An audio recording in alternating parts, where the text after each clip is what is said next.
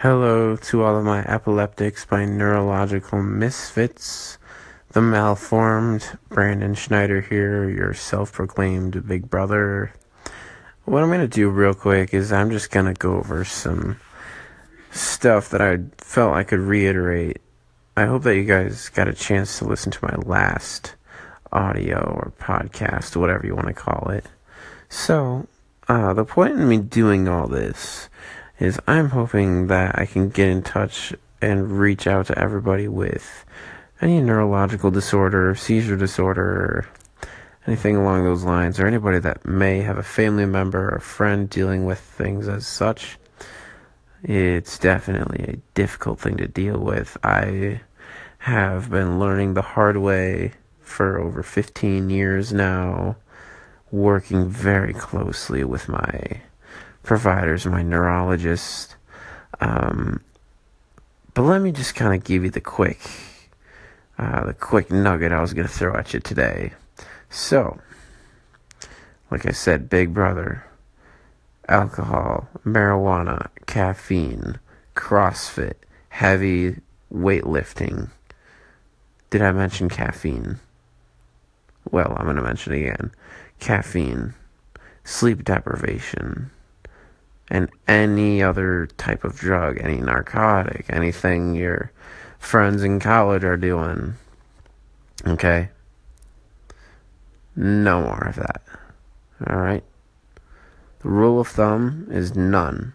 Because your job as someone with a neuro, a neurological disorder is to figure out which medicine is the best. It is impossible to figure that out if at the same time you're drinking alcohol, you're drinking caffeine, smoking marijuana. I mean, it's just it's an experiment, okay? That's the one thing that we need to all agree on is that our bodies are an experiment. Okay? And the number one rule in an experiment is hold all variables constant so that we can figure out one thing. So, what I've been doing the past year is holding everything constant. No stimulants, no psychoactive drugs such as marijuana, no depressants, no alcohol, none of that stuff.